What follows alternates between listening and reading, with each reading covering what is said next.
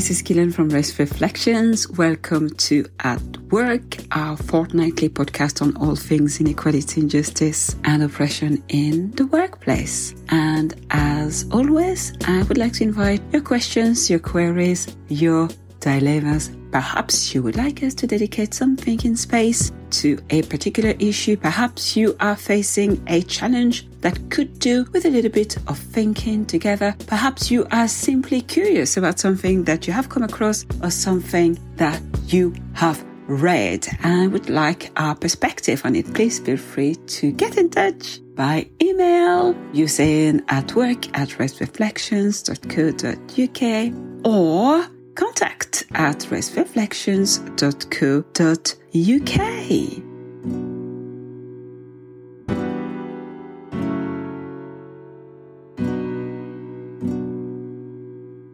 we have received a request for a particular topic, and the query was how do we support ourselves when we are the only person of color within a particular space? I think in the case of the person who asked us the question, it was a black senior manager. And so I thought we spend a little bit of time thinking about the issues of being the only one.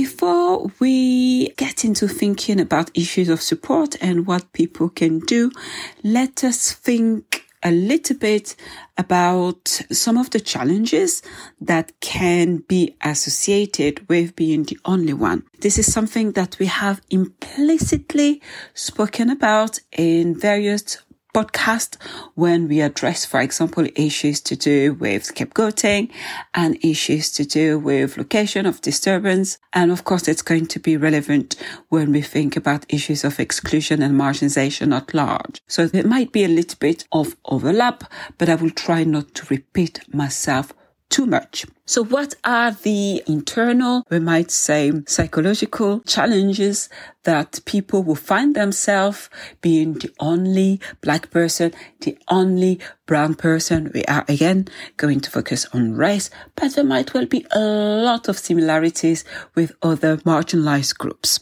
So I'm going to first of all put my card on the table and say I've been there. I'm still there in most places that I navigate, not all, but the overwhelming majority of spaces where I work, where I study, where I train even, I tend to be the only black person. And if I'm not the only black person, I am certainly the only black woman. And often I am simply the only person of color full stop. So that means there's no brown people and there is no other black people in the space. To some degree, I've kind of got used to it, but I think what helps me is the fact that I have other spaces and that might become important when it comes to thinking about issues of support. I have other spaces such as the Race Reflections community. As some of you know, possibly all of you know, I am quite active on Twitter particularly. And so I connect with other marginalized scholars and other people who do what I do and kind of think the way that I think more or less. And so I've always maintained those connection, even if it means sometimes they have to be online. I did want to say that I have that experience because I'm going to be speaking a little bit from what I know from kind of empirical evidence, my clinical experience, but also my lived experience.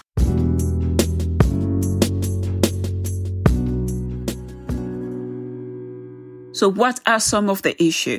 Often when we are the only black person in particular, but I think very similar if you are the only brown person, we are going to feel a sense often of either being treated or treating ourselves as a spokesperson or a representative of a particular class of people. It might be black people, it might be brown people, it might be black women, it might be Muslim people, whatever. So there is a lot of pressure that can be put on our shoulders or that we can put on our shoulders in order to quote unquote represent. Now, of course, that is a fallacy in that no one person can ever be a representative of their race or their ethnic group. But we do know that when it comes to racialization, when it comes to racism, there is often the tendency to treat black and brown bodies as being representative of a whole class of people, which is not a dynamic that is often used when it comes to white people. So white person in a particular space is rarely expected to be a representative of white people. And that's why when we have, say, atrocities or crimes or anything untoward that happened in society, the expectation is that all black people need to apologize. All black people need to provide some kind of justification, some kind of distancing for the act that has been committed by a single individual. Now, we've never seen the reverse be in operation when it comes to white people, right? So nobody expects white people to speak on behalf of other white people, to be representative of white people at large, or to apologize for acts of criminality, injustice, and atrocities that are committed by other white people. So that pressure of being treated as a representative of a particular class of people is real. And it is, of course, something that we can also put on our own shoulders. So that issue of, we might say, representative, it's not a term that I use very comfortably. But, you know, for the time being, let us use it. Another challenge that can present, which is related to that, is feeling isolated, quite simply. So one might feel that they cannot find people in their environment, that they can be authentic around, that they can speak of their lived reality, and they can simply be themselves. And so there is perhaps a lot more pressure to hide certain part of ourselves or to assimilate sometimes linked to the first issue, but sometimes simply because it might feel unsafe to be ourselves in this space. And that takes us to, I guess, what I've kind of hinted to and that we've spoken about in previous podcasts, which is the risk of being scapegoated. So we're talking here around, you know, group dynamics, group processes that can be set into motion that are high risk, in fact, when one person is what we might call in group analysis isolate. So here is the link between isolation, being an isolate. Isolate is simply being the only one of a particular demographic group. So that might set into motion issues of hyper visibility as well as issues of invisibility. But what that often means is that when stress gets higher within a particular context, when there is a significant level of organizational trauma or distress because say there's been lots of change because say people are being laid off, then there is a tendency for the person who find themselves in the position of being an isolate to almost kind of attract the disturbance almost as though the group is going to be looking for a person onto which to load their distress, their anguish, any negative feelings often that they cannot direct directly at people in position of authority or power. And so that places the isolate at high risk when it comes to exclusion and when it comes to group processes that are quite violent. So that is also a common experience.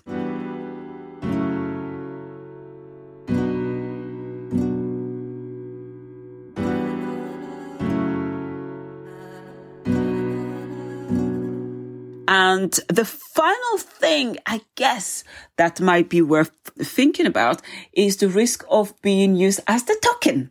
So you're the token black person, you're the token brown person, even though the organization, the institution, the department might struggle when it comes to recruiting in a way that is more representative or when it comes to being accessible to a particular group, you find yourself as being a representative of this group. And so here you are, you find yourself being invited to speak on issues of representation. Perhaps you even find your face on brochures, on commercial to create an illusion, the impression that the organization is welcoming to people that look like you. Of course, if it was, you wouldn't be the only one in the first place.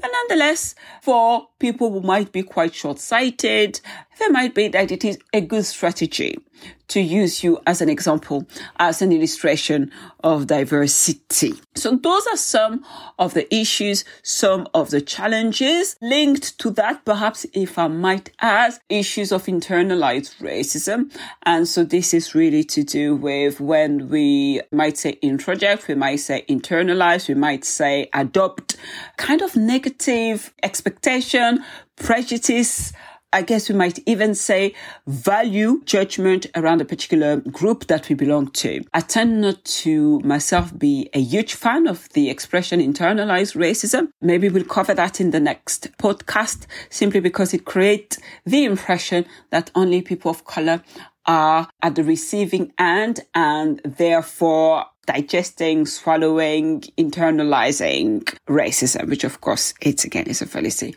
All of us internalize racism. But for people of color, then it means internalizing beliefs, attitudes, worldview that are incompatible with self-regard and self-love and self-esteem. And that can lead to issues to do with a sense of inferiority, a sense of not being good enough. So that might manifest in imposterism, for example. So all those kind of issues are going to be at risk of being activated when we are the only person of color within a particular space.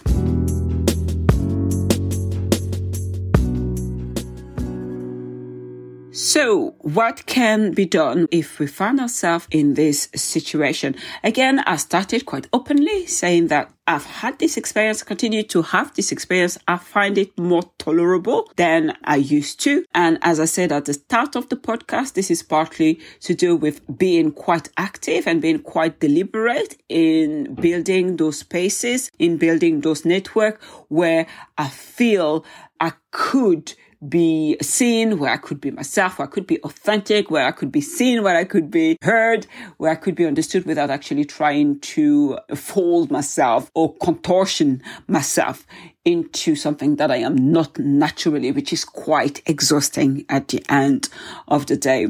So I think it's important that we try, that you try, if you find yourself in this situation, to think about where might be your network. And if it don't exist, which, you know, I mean, it's unlikely, but it is possible. If those uh, network don't exist in your community, perhaps in other department, perhaps in the other sector, uh, online, that you think about how you might create them, how you might get out of your way to create those communities, to create those network and to foster them. So that would be one way to support oneself, to think about support very, very actively and deliberately around community building and community sustaining.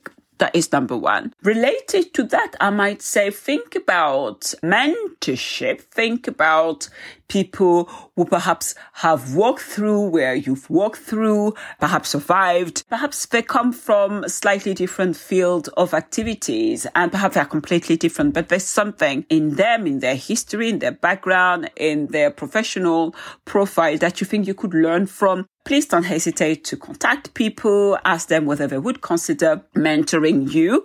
In my experience, people tend to be quite flattered to be asked. And when they refuse to request, it is usually because of capacity. Rarely they do so in an hostile manner. And even if they don't mentor you, if they know that there is a need, most people would want to kind of check on you or to keep some kind of relationship going, or at least that is someone else that you might have on your list of contact. So don't hesitate to reach out to people and say, Hey, this is what I do, where I work. My work involves this, that, and the other. I've seen that in your profile. You have done this, that, and the other. I really look up to your achievement. Try to be as specific as possible and say that you would be honored if they would consider mentoring you. Another piece of advice in relation to those kind of requests is to be as precise as you can in relation to your demand. I know in a first introductory email, you don't want to overwhelm people by giving too much information and sending pages and pages of stuff. As an aside, right in between bracket, this is one of my pet hate when people send me pages and pages of email. I find it quite unkind and inconsiderate, and usually I don't respond. So please try to keep it brief and precise to the point when you send an email, considering that you are emailing people who are quite busy to start with and often quite senior. So you want to try to be as concise as possible. So solution number two, seek mentors that you can learn from that can offer you if only a space to think, a space to uh, consider navigational strategies. Another thing that I might suggest, and that's more organizationally, is for your institution to be conscious that having one black person, one brown person, the only disabled person, the only trans person are high risk position. And so because they are high risk position, they are position that must be risk assessed or at least monitored. So it's important that you continue to have conversation with those individuals, make sure that they're doing okay. But in order for people to be open, they need to trust you. Of course, nobody is going to talk to you about what it is like to be the only black or brown body at board level if they don't trust you. That doesn't mean that there is no challenge. Let me just say that again. Just because people tell you that they're not experiencing any particular challenge, that doesn't mean that they're not experiencing particular challenges, right?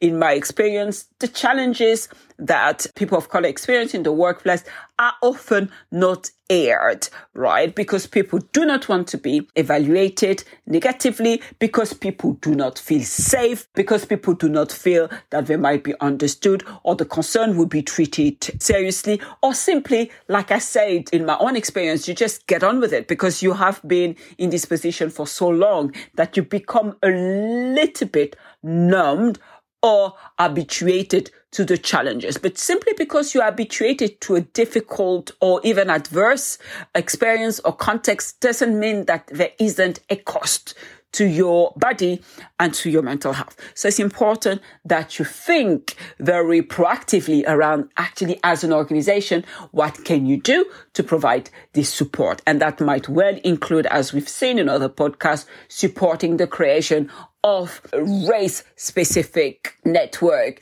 supporting mentoring, providing a budget for coaching and ensuring, of course, that you do all that you can do to recruit people so that the organization can be as diverse. I hate the term, but I can't think of a better one right now. As representative, I hate that term too. And I can't think of a better one right now. But you get where I'm trying to get at, which is an organization where ideally you can have more than one disabled person, more than one person of color, etc., etc.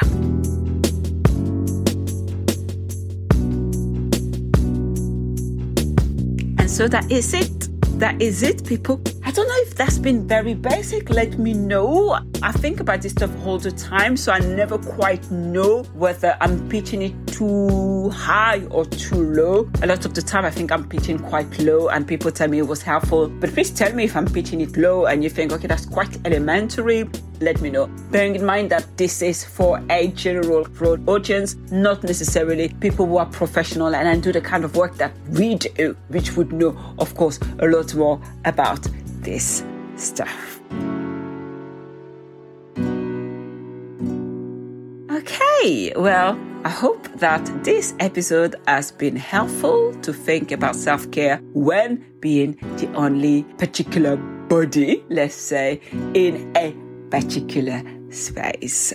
And so, as always, until next time, please take care.